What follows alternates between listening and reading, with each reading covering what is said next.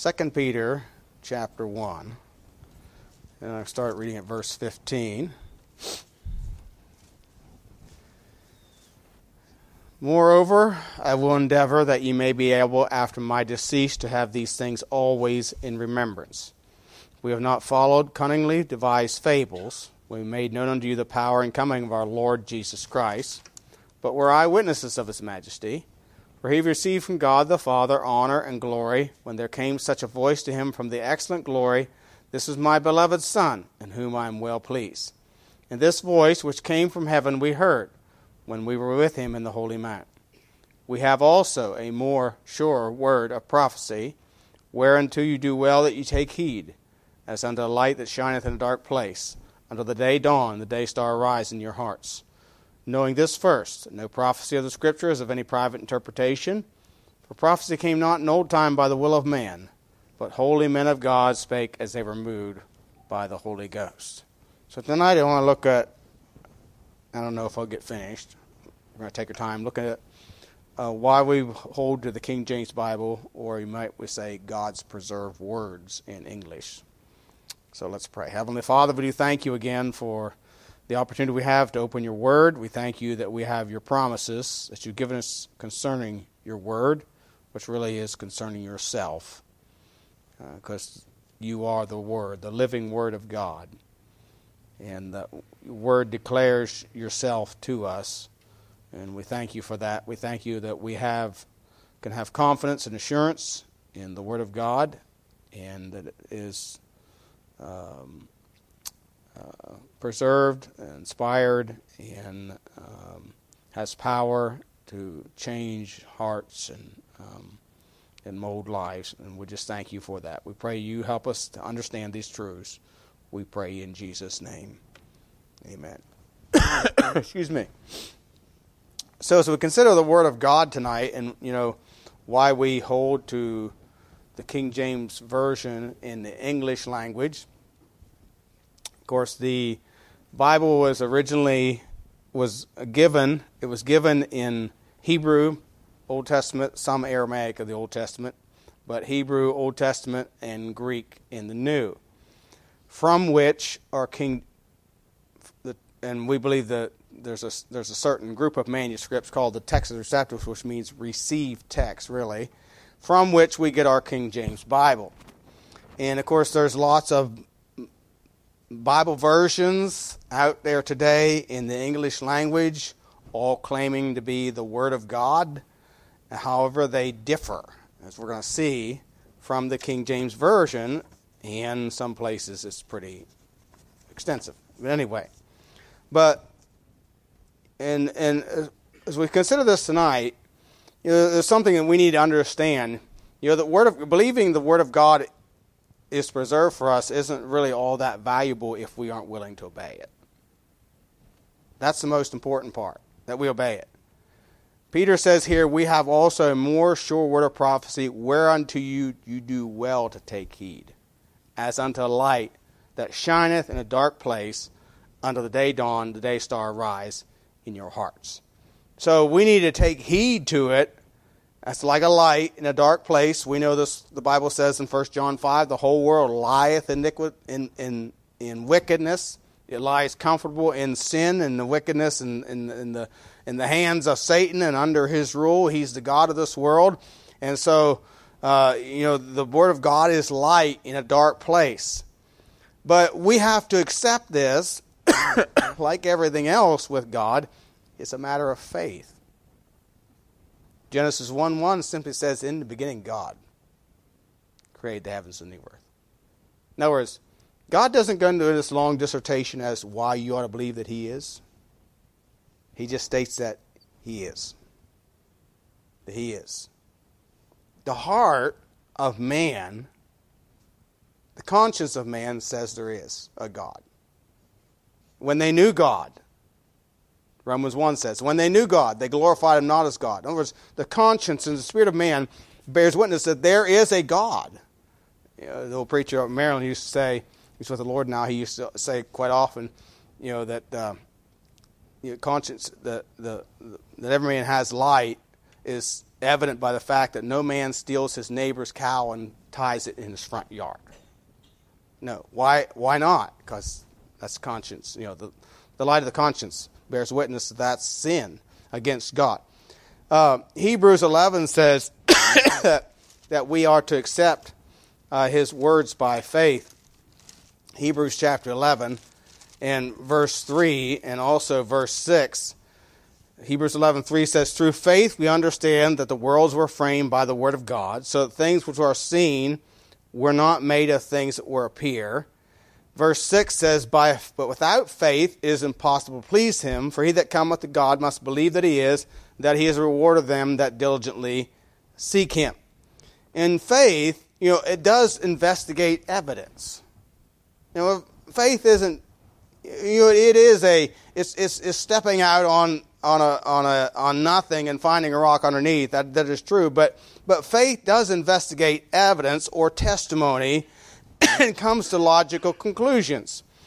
Uh, you know, 1 Corinthians chapter 2 and, and uh, verses 9 through 14. Excuse me. Talk about this. 1 Corinthians chapter 2, verse 9 says, But as it is written, I have not seen nor ear heard, neither have entered into the heart of man the things which God hath prepared for them that love him. But God hath revealed them unto us by his Spirit, for the Spirit searcheth all things, so it investigates, searcheth all things, yea, the deep things of God. For what man knoweth the things of a man, save the Spirit of man which is in him? Even so the things of God knoweth no man, but the Spirit of God. Now we have received not the Spirit of the world, but the Spirit which is of God, that we might know the things that are freely given to us of God. Which things also we speak, not in the words which man's wisdom teaches, but which the Holy Ghost teaches, comparing spiritual things with spiritual. And that's what Peter said no scripture is of any private interpretation. In other words, you can't take a verse of scripture and pull it out of its context and pull it out of the Bible and make it say what you want it to say. It's not of a private interpretation. It has to agree with the rest. It has to agree with the context. It has to agree with the rest of the Bible your interpretation. It's not of any private interpretation. So we compare spiritual with spiritual. The natural man receiveth not the things of the Spirit of God. They are foolishness unto him, neither can he know them because they are spiritually discerned. So, you know, faith investigates the evidence. And of course, as a person opens their heart and their mind to receive truth, you know, we're not closed minded people we are open minded. And open minded doesn't mean you don't believe there's any absolutes. That's not open mindedness. That's really having a closed mind, not willing to accept truth.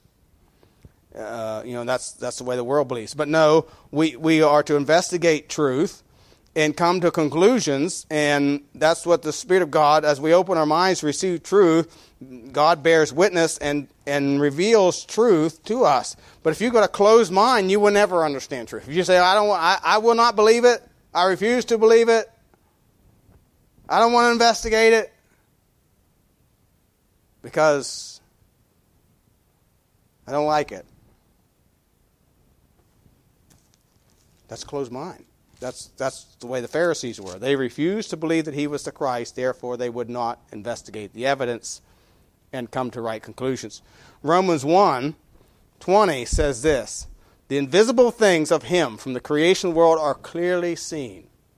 That's evidence. A lot of science, many, many scientists refuse to weigh the evidence.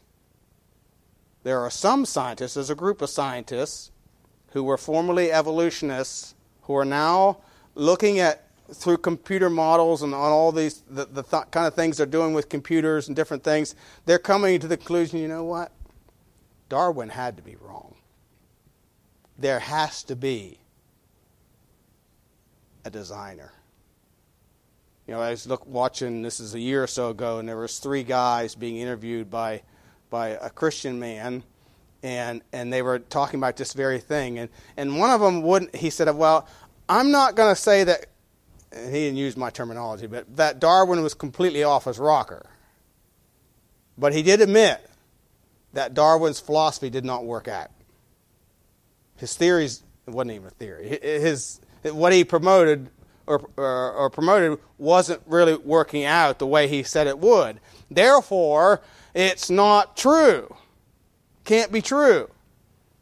And one of the other men went on to further to say, no, from the conclusions we are drawing today, there has to be a designer. No, the Bible says here, the invisible things of him from the creation world are clearly seen, being understood by the things that are made. Even his eternal power and Godhead, so that they are without excuse. So that speaks of evidence. There is a God. You know, every creation has a creator, every design a designer, every piece of art has an artist.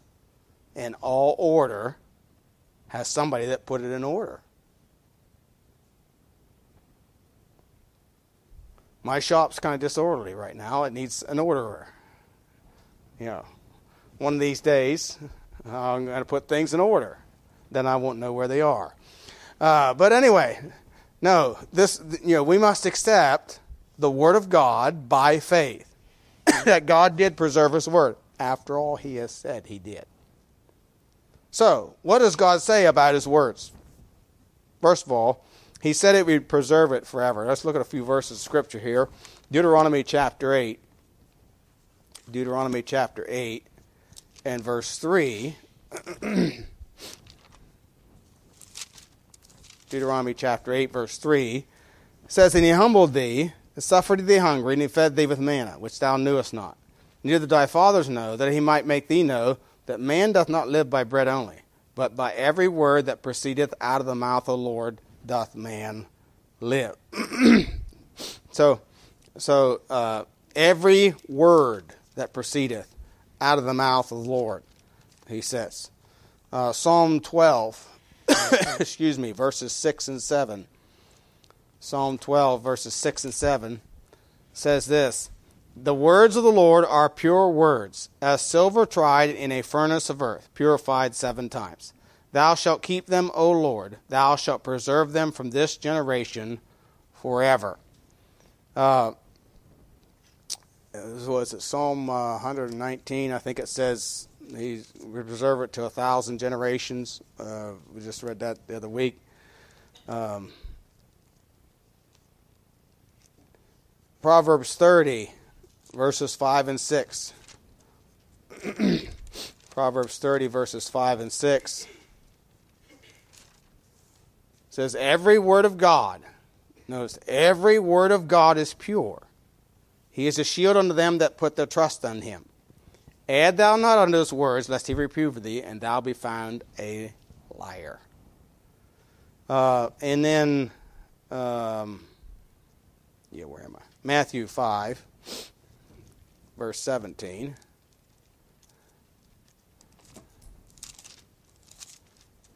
says, Think not that I am come to destroy the law or the prophets. I am not come to destroy, but to fulfill.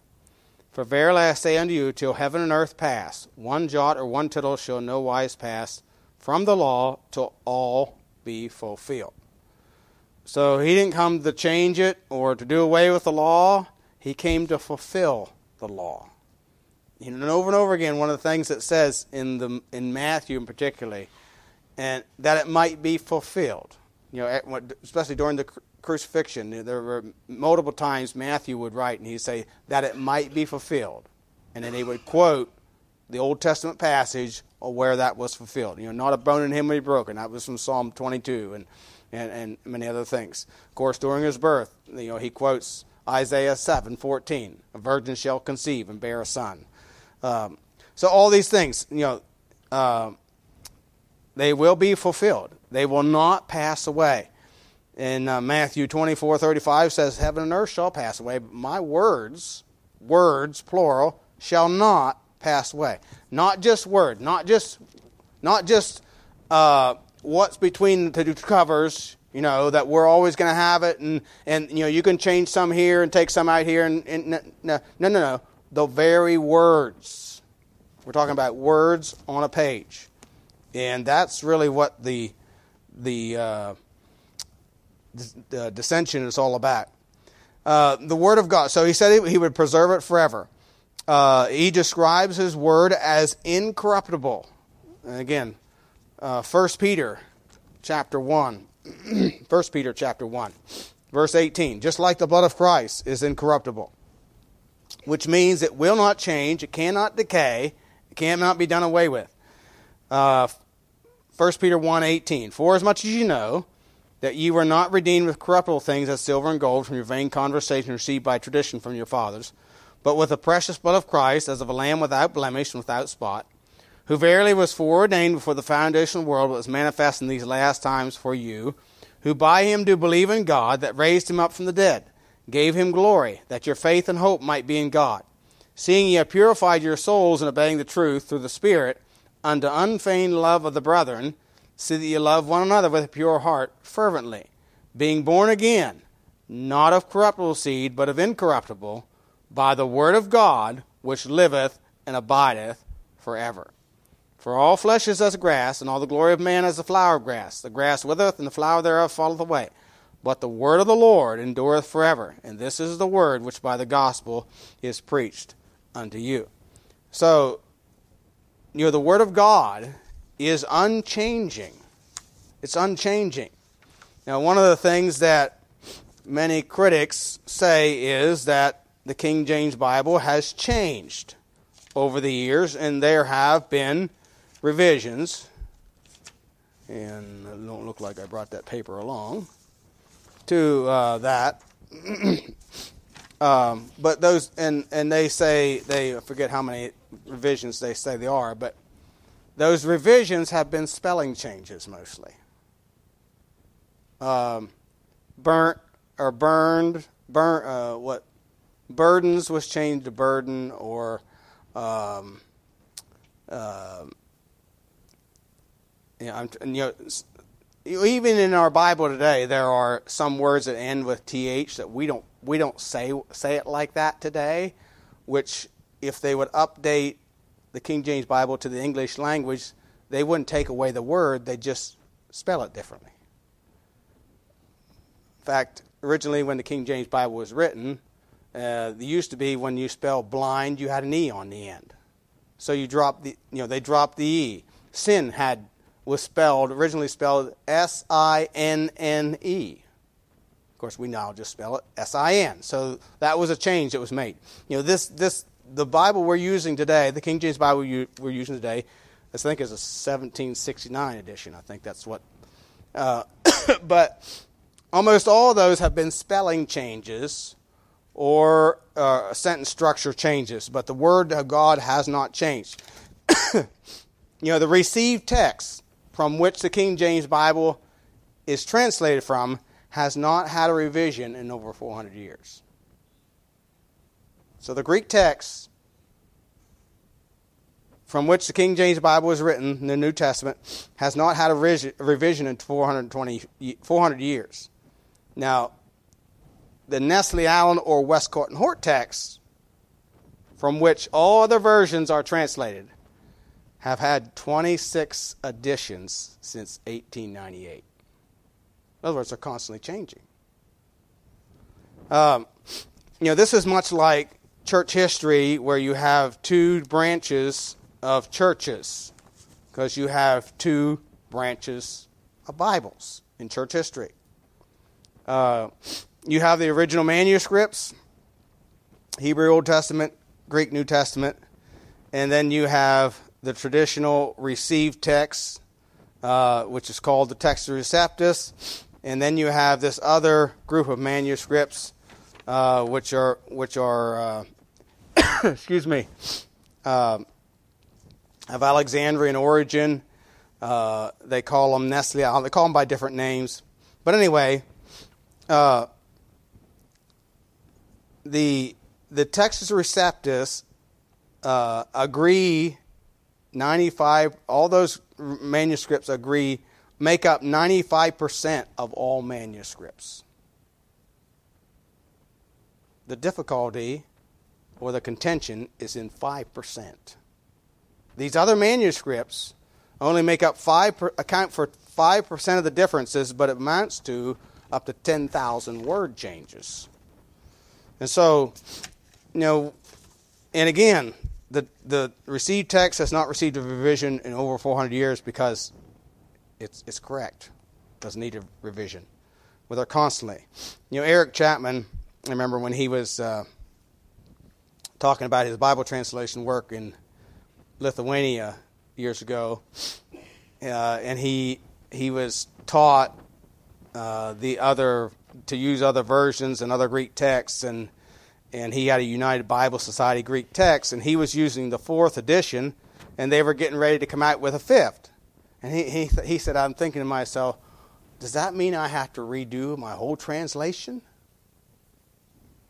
Well, he's going to have to update it if he's going to agree with. See, they're constantly changing it, and uh, if that is so, how can I believe the Bible? No, God says His word would not change. His word would not change. Uh, look at Psalm 138. God also said that He would magnify His word above all His name. Psalm 138, verse 2 says, I will pray, I will worship toward thy holy temple, praise thy name for thy loving kindness and for thy truth. For thou hast magnified thy word above all thy name.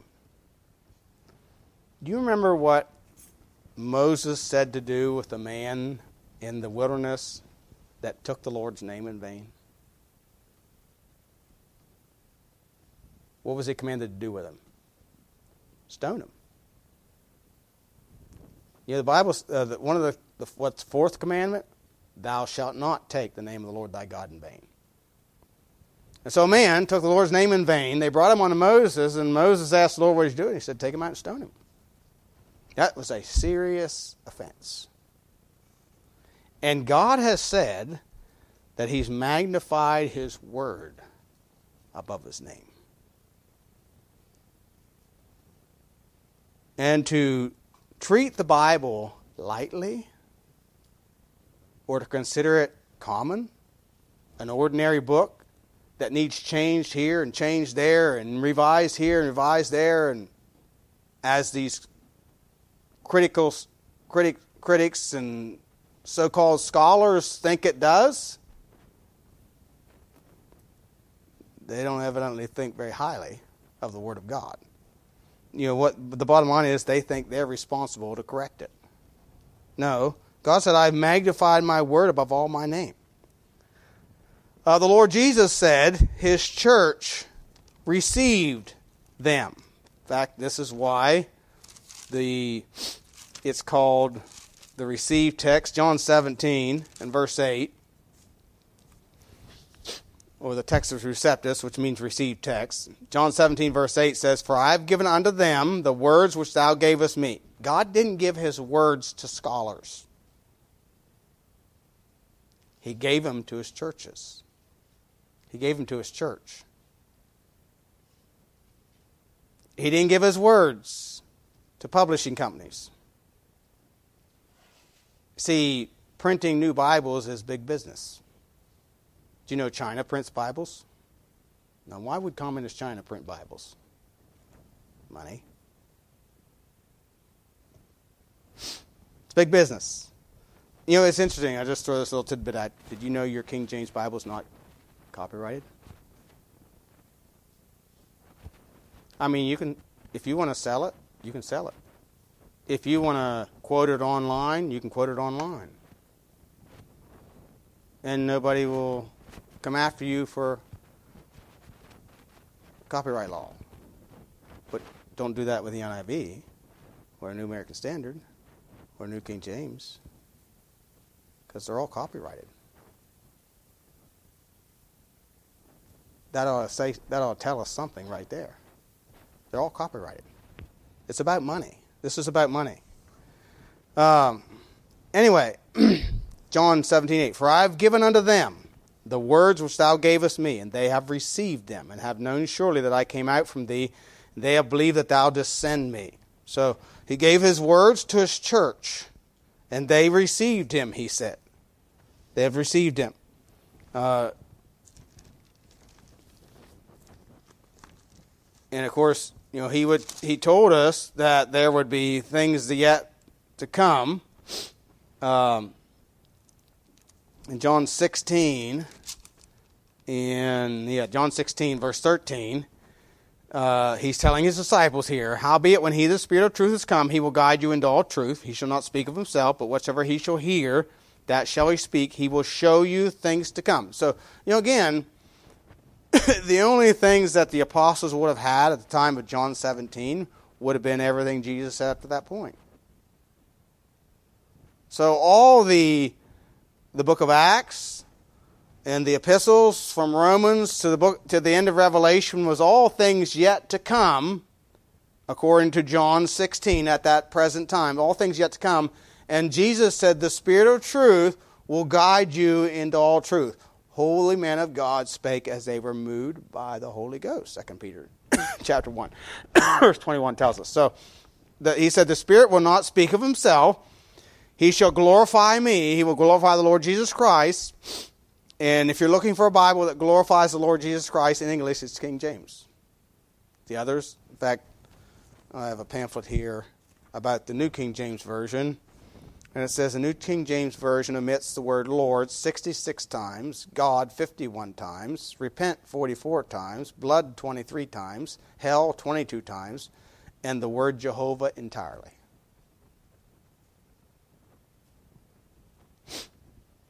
Uh, damnation entirely, devils entirely. Uh, so, you know, is there changes? There definitely is. No.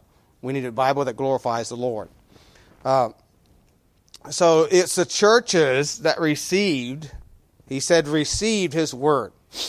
Uh, he also pronounced a curse upon those who would add or take away from his words. Go to Revelation chapter 22. Revelation chapter 22. Excuse me. Revelation 22, verse 18. For I testify unto every man that heareth the words of the prophecy of this book. If any man shall add unto these things, God shall add unto him the plagues that are written in this book.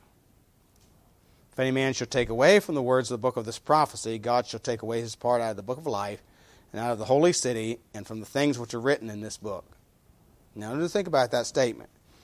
If you add to this book, he's going to add unto you the plagues that are written in this book. These plagues that are written in this book are plagues that are going to be brought on the unsaved, wicked world. So we're talking about people that are unsaved. And he says, if you add, it's going to take away your part out of the book of life. What's in the what's what of yours, of you, is in the book of life? Your name your name. He says he's going to take it out. And you're going to take it out, you out of the holy city, the New Jerusalem. It's a serious thing. If we take away, there's a serious curse. Uh, the Lord commanded his churches to keep them. Uh, again, it's the responsibility of churches to preserve his words. Again, it's not the responsibility of publishing houses. John 14, verse 23. John 14, 23 says, Jesus answered and said unto him, If man love me, he will keep my words. And my Father will love him, and we will come unto him and make our abode with him. He that loveth me not keepeth not my sayings, and the word which you hear is not mine, but the Father's which sent me. The word keepeth there has the idea of guarding. So, the he said that churches that love him, you know, he gave them to his churches, and they would keep them. They would guard them. Uh, you know, the one of the things that the uh, the new version proponents have said is that the true manuscripts were lost for hundreds of years.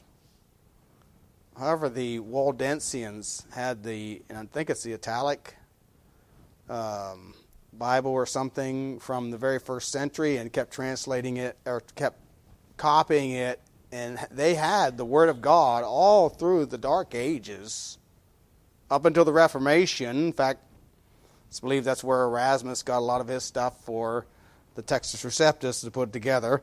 Uh, so they had it. You know, no, the, the true churches had the Word of God. Uh, many times missionaries go to foreign countries and I know several cases, and I was I'm trying to remember who who I was talking to, and the Bible that they're using may be corrupted, but at some point back in history, there was another Bible that was uh, uh, translated and was really from the from the TR family, uh, and and so anyway, no, it was it was given to his church, and they were to keep them. Uh, the churches are to decide what is truth. Again, not scholars. Look at John uh, John seventeen eight. We just read. He who says receive them. Uh, 1 Timothy 3.15 says, that thou mayest know how thou oughtest behave thyself in the house of God, which is the church of God, the pillar and ground of the truth. Uh, you know, churches have received the word of God, and it's the churches that decided what is Scripture and what was not. And it is not for scholars today to determine what is true and what is not. It's the churches. Uh, so that's what God has said about His words. Then I want you to notice also uh, the Bible and its fruit. Um, go to Matthew chapter 7 again. Matthew chapter 7. And verse 15. Matthew 7, verse 15. Beware of false prophets which come to you in sheep's clothing, but inwardly they are ravening wolves. You shall know them by their fruits. Do men gather grapes of thorns or figs of thistles? Even so, every good tree bringeth forth good fruit, and a corrupt tree bringeth forth evil fruit.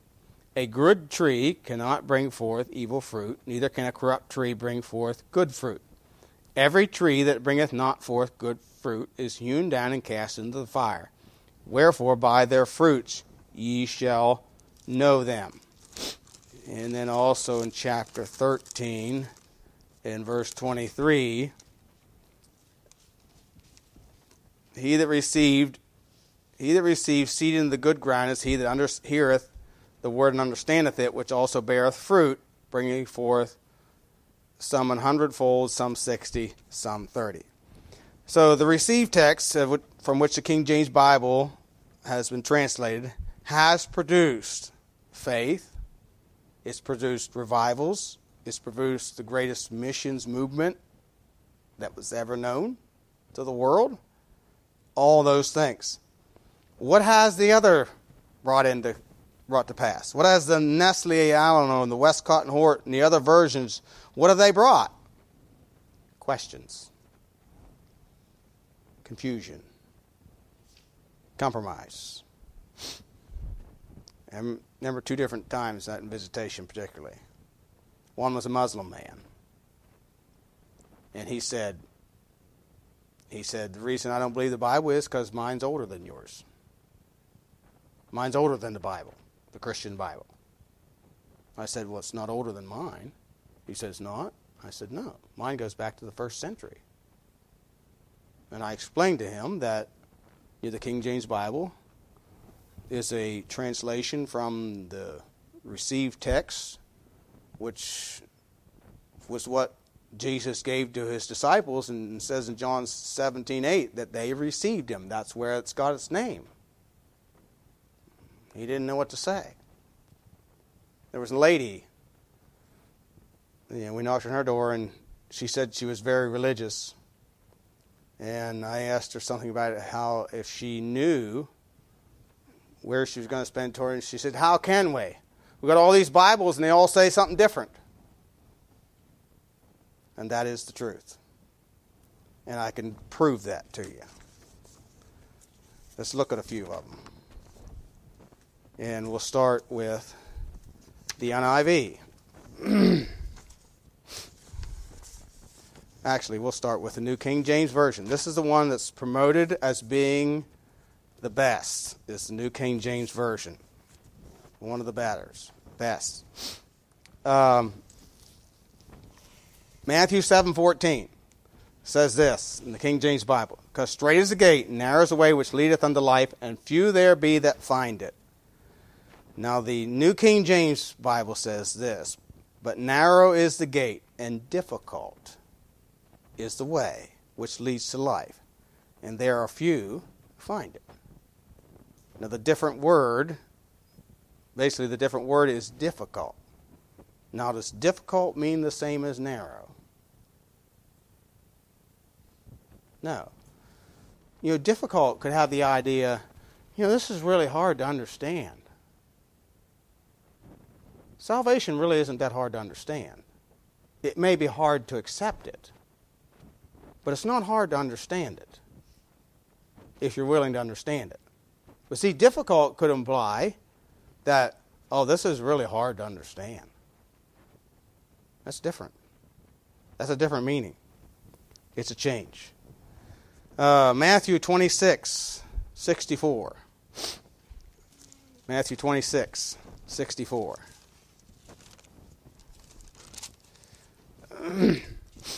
Jesus saith unto him, He's saying this to Pilate, Thou hast said, Nevertheless I say unto you, no, that he's saying it's to high priest, I'm sorry.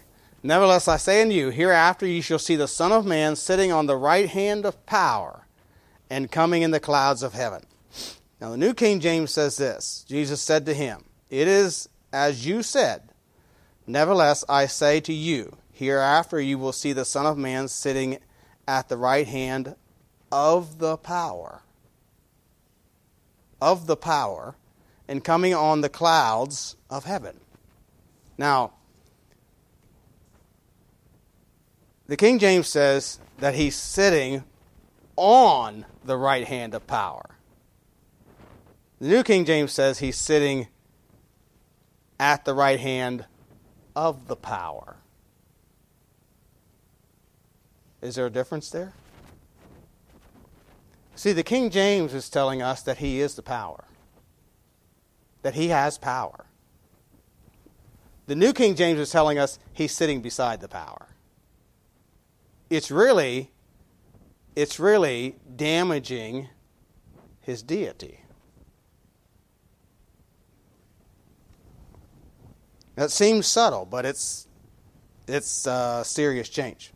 Again, this is this is one of the things. You know, Jesus said, "They will glorify me."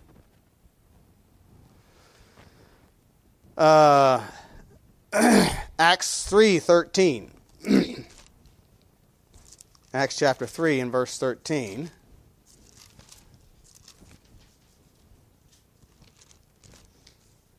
says, The God of Abraham and of Isaac and of Jacob, the God of our fathers, hath glorified his Son Jesus, whom he delivered up and denied him in the presence of Pilate when he was determined to let him go. Uh, some reason I don't have. Oh, here it is. Okay. Um, the God of Abraham, Isaac, and Jacob, the God of our fathers, glorified his servant, Jesus. Now, wait a minute. The King James says his son, Jesus. The New King James says his servant, Jesus. whom he delivered up and denied in the presence of Pilate when he was determined to let him go. Changes it from son to servant. It's different. You, know, you and I are servants of the Lord. So what's the big deal? No, this is talking about the Son of God, not a servant of God. Again, it does that several places. Verse 26 unto you first, God having raised up his son, Jesus. And again, they change it to his servant, Jesus.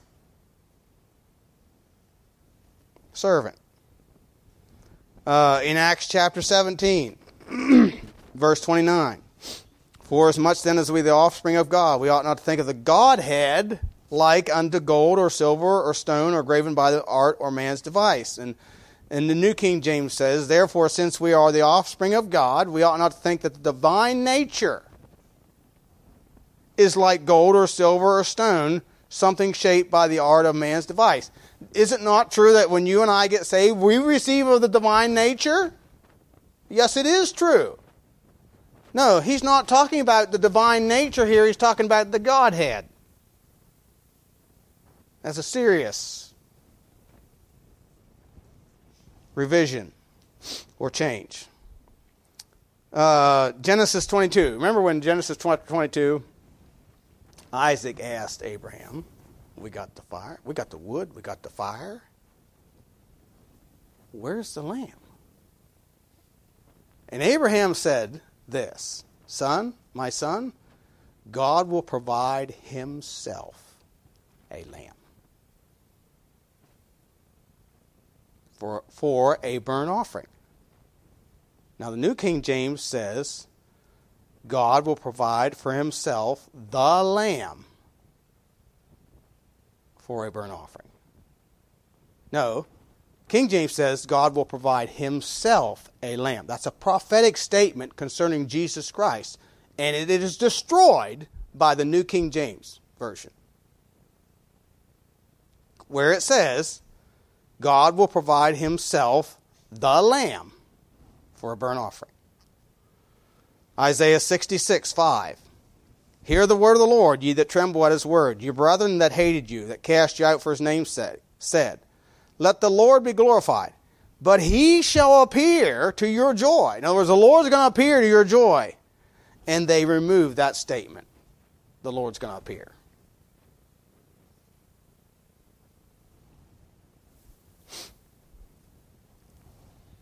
And then Second Thessalonians chapter 3 verse 5 says in our king in the Bible. I don't think the New King James is a Bible, my opinion. Anyway, and the Lord direct your hearts into the love of God, into the patient waiting for Christ. Now you understand, you're supposed to patiently wait for Christ, right? Well, they change it that the Lord would direct your hearts into the love of God. It's, it's a lot, you know, the wording is always very close, but there's always these subtle changes. The Lord direct your hearts into the love of God and into the patience of Christ. So you have the patience of Christ. No, we're to have be patiently waiting for Christ. He's coming for us. So again, it destroys his coming. It changes that. Um, that's that's just some in the New King New King James, and there are many. Uh, there's a pamphlet I have here. Um, they uh, also make some changes concerning concerning um, uh,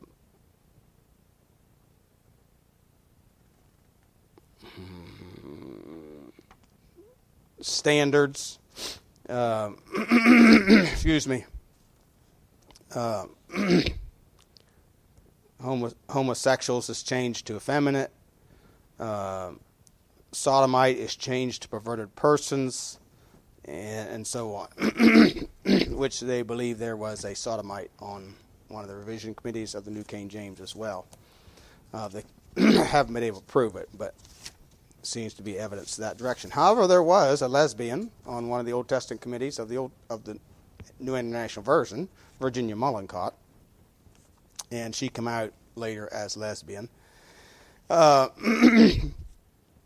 And just to give you a few things here from the NIV, uh, in John 3:13, John chapter 3 and verse 13, it says, "No man ascended up to heaven, but he that came down from heaven, even the Son of Man which is in heaven." So Jesus was on earth when he made that statement, and what he was saying is, "I am God. I am I'm all, everywhere present. I'm omnipresent. I'm everywhere. I'm a spirit." Well, the NIV says, No man, no one has ever gone into heaven except the one who came from heaven, the Son of God, Son of Man. No, Jesus said, even the Son of Man which is in heaven. So he was declaring that he was God. Excuse me. Um, in in uh, Acts chapter 10, and two times when Peter, in the account of Peter going to Cornelius, in Acts chapter 10, um, in verse 6, it says, He lodged with one Simon, a tanner, whose house is by the seaside. He shall tell thee what thou oughtest to do. So it declares the purpose. The Lord is telling Cornelius why you need to send for Peter. He will tell thee what thou oughtest to do. Well, the NIV says he is staying with Simon the tanner, whose house is by the sea. And again, in verse 32, when it's rehearsed, again, exactly what was said, again, they leave out when he cometh, shall speak unto thee. That part is left out. So the, the part about Peter's going to go and tell him what he needs to do to be saved, that is left out of the account.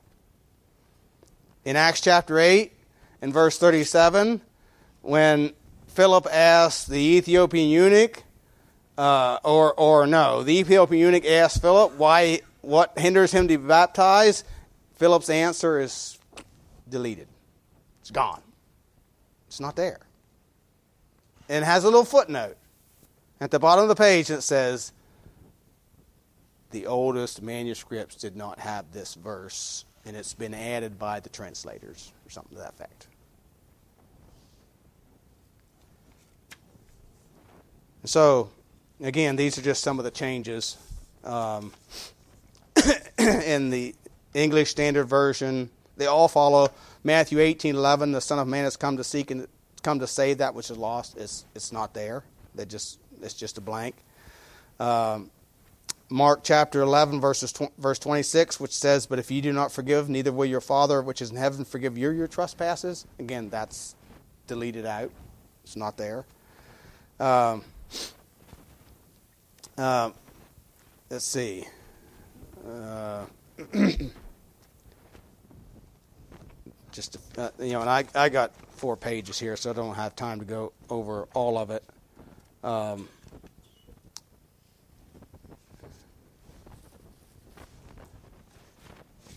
but one of the ones I wanted wanted to uh, look at Hebrews one three, Hebrews one three. Hebrews 1 3 says this Who being the brightness of his glory, the express image of his person, upholding all things by the word of his power, when he had by himself purged our sins, sat down at the right hand of the majesty on high. You know, one of the things about the King James Bible is it's very specific. It's very easy to read. By the way, there's more one syllable words in the King James Bible than any other version.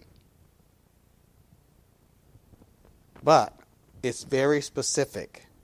Hebrews 1:11 in the English Standard Version says this, "He is the radiance of the glory of God, the exact imprint of his nature. He upholds the universe by the word of his power.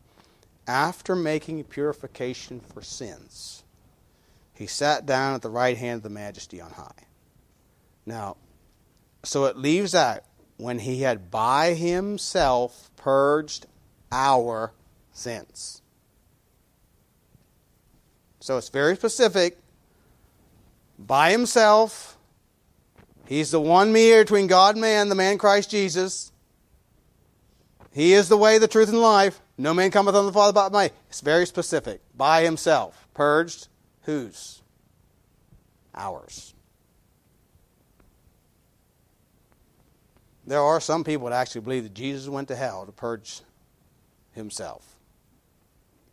I remember years ago, my brother in law and I were out in visitation, and we visited a lady that he mowed lawn for, mowed grass for.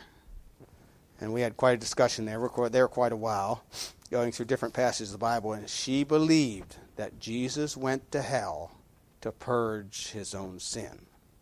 And I took her from passage to passage, you know, that shows, you know, which of you convinceth me of sin?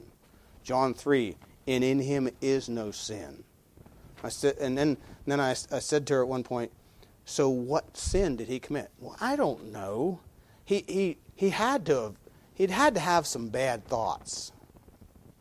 Know, but she was convinced that he went to hell to purge his own sins. No, he had no sins. And see, it very clear, it's very clear in the King James Bible that he didn't purge any of his own sin, he purged ours.